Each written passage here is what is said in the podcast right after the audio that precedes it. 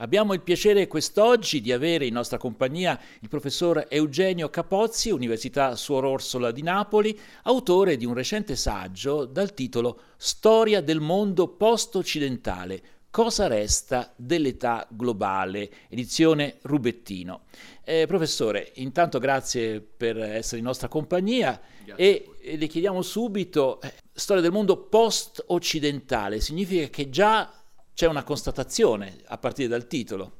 Sì, eh, la storia del, dell'età globale, cioè dell'età eh, successiva alla guerra fredda che noi stiamo adesso vivendo, va eh, interpretata alla luce eh, di un fenomeno di fondo che è quello del ridimensionamento della centralità dell'Occidente, cosa che ci può piacere o non piacere, ma sta succedendo perché eh, la globalizzazione è stata un periodo di riequilibrio eh, tra l'Occidente e le altre civiltà e le altre parti del mondo. Riequilibrio economico, riequilibrio politico e riequilibrio anche dal punto di vista dell'identità culturale, perché altre civiltà eh, hanno acquisito maggiore, eh, un maggiore legame, una maggiore consapevolezza con le proprie radici, anche in funzione a volte anti-occidentale, a volte eh, di eh, ripensamento eh, della propria storia eh, in funzione di una indipendenza e di un'autonomia culturale. Se lei volesse individuare alcuni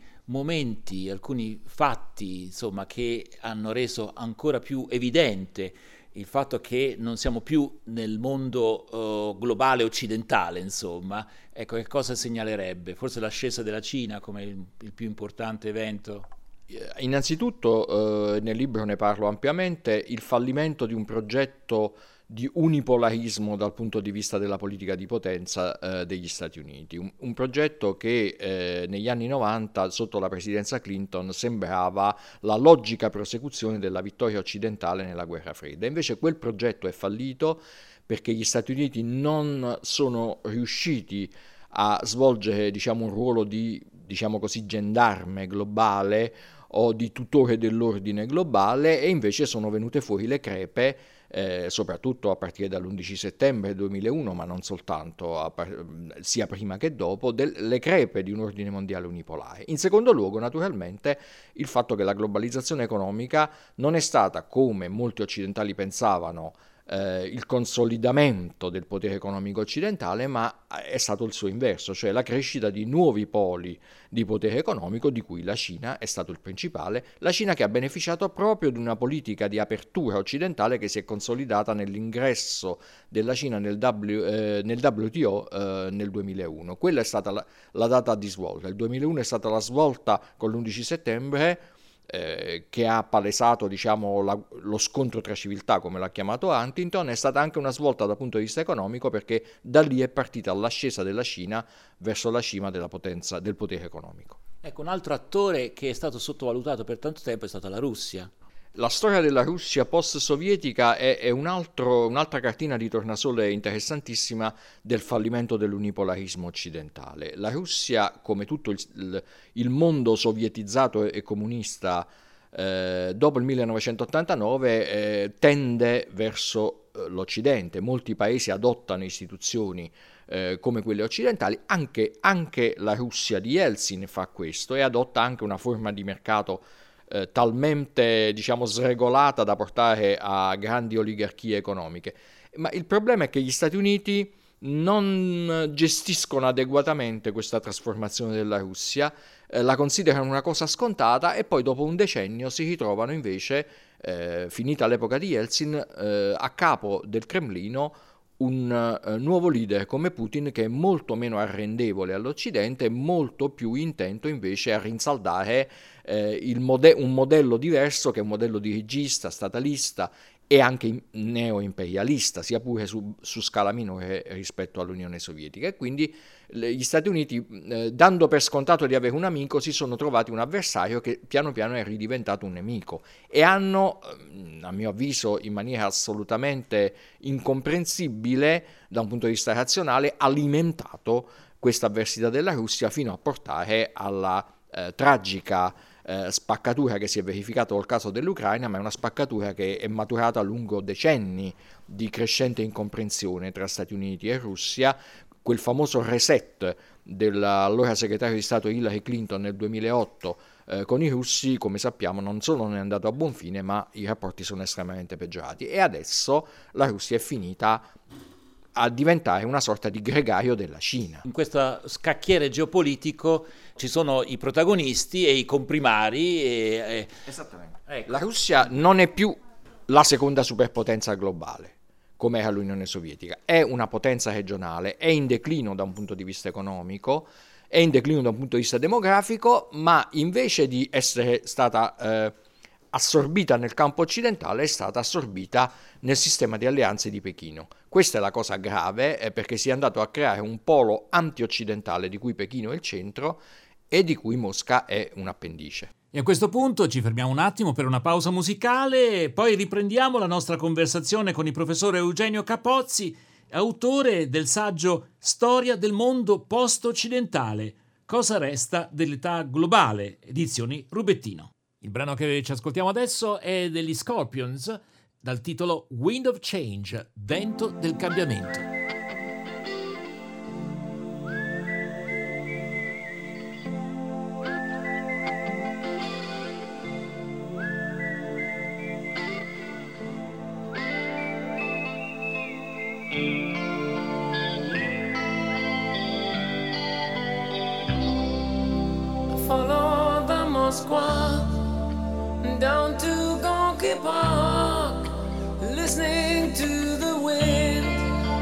Change.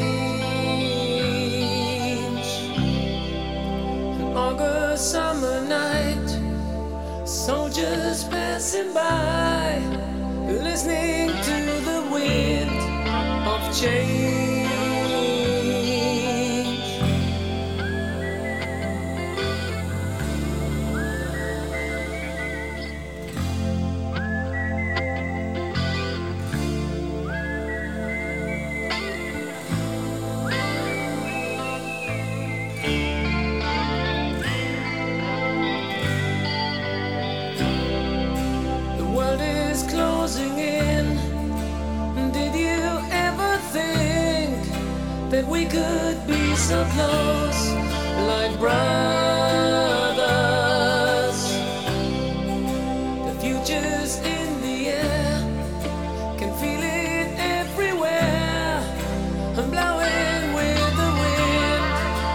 Change.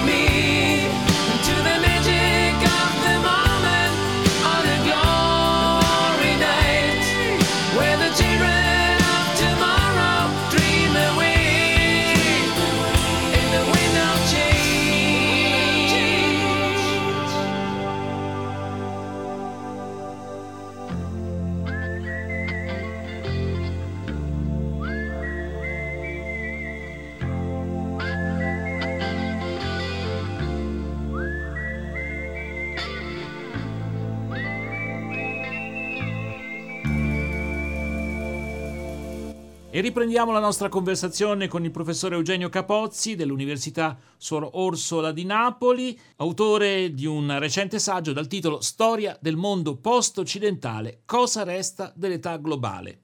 Tutta la storia dell'Europa dell'Est dopo il 1989 è una storia che va letta innanzitutto alla luce del fatto che molti paesi si sono ribellati a quella che era stata in passato un'egemonia russa prima che sovietica e quindi sono andati a gettarsi eh, nelle braccia degli Stati Uniti e della Nato. E quindi è stato un moto spontaneo eh, di eh, paesi che, per esempio la Polonia, per esempio i paesi baltici, conoscevano bene qual era stato l'imperialismo russo e quello sovietico e si sono voluti tutelare. Poi ci sono casi più eh, complicati come proprio quello dell'Ucraina. L'Ucraina è effettivamente un paese che da un punto di vista geopolitico, da un punto di vista di civiltà, è diviso in due c'è una parte eh, che tende verso l'Europa centrale, verso l'Occidente, e un'altra parte che è molto più legata alla Russia, come accade per la Moldavia, per esempio. E quindi ehm, l'Occidente e la Nato e gli Stati Uniti avrebbero dovuto tenere conto di questa complessità e raggiungere con Mosca un accordo di sistema per quanto riguarda la sicurezza in Europa e specificamente in Europa orientale, cosa che non è stata fatta e eh, questo non condona naturalmente l'imperialismo di Putin, che è un imperialismo di, bassa, di basso profilo, arretrato, legato a visione dei secoli precedenti, però eh, è stato diciamo, eh, attizzato enormemente dalla, dalla politica degli Stati Uniti. Storia del mondo post-occidentale, cosa resta dell'età globale? Eh, lei ha iniziato questa nostra conversazione dicendo uno può essere dispiaciuto oppure no. Per un ascoltatore che, di origine africana o il fatto che non ci sia più eh, un predominio eh, occidentale può essere una buona notizia dal punto di vista appunto di un cittadino africano o asiatico? Dipende, l'Occidente ha dato al mondo parecchie cose, buone e cattive.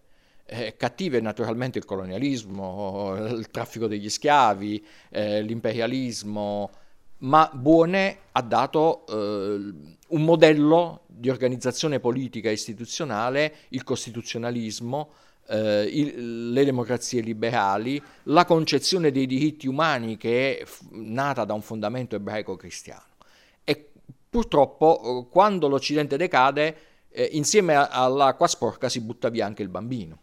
Eh, decade, decadono gli aspetti negativi del dominio occidentale, ma decadono anche quelli positivi, cioè il modello di democrazia liberale, di rispetto dei diritti individuali, di rispetto, di limitazione del potere, diventa sempre meno popolare. infatti il mondo è popolato oggi di dispotismi, eh, è popolato di dittature, è popolato di eh, cesarismi, eh, di regimi populisti e quindi il modello del Ehm, di organizzazione eh, istituzionale di derivazione europea occidentale anglosassone, quello della limitazione dei poteri, diventa sempre meno popolare. Questo è un fatto di cui ci dobbiamo preoccupare noi occidentali e secondo me si devono preoccupare anche gli altri, perché eh, per oggi eh, un africano, un asiatico, un indiano, per fortuna in India eh, resiste un modello di organizzazione che è liberale e democratico, sia pur con molti difetti, in un continente che eh, di democrazia e di libertà ne ha molto poca, ma tutti, i, tutti gli abitanti di, di, ogni parte della Terra aspirano eh, nel profondo loro cuore alla libertà e aspirano a un potere che non sia oppressivo. E, e quindi eh, che il, l'Occidente sia screditato non è una buona cosa neanche per loro. Allora abbiamo parlato con il professore Eugenio Capozzi, ricordo autore del saggio Storia del mondo post-occidentale, cosa resta dell'età globale. Grazie professore. Grazie a lei.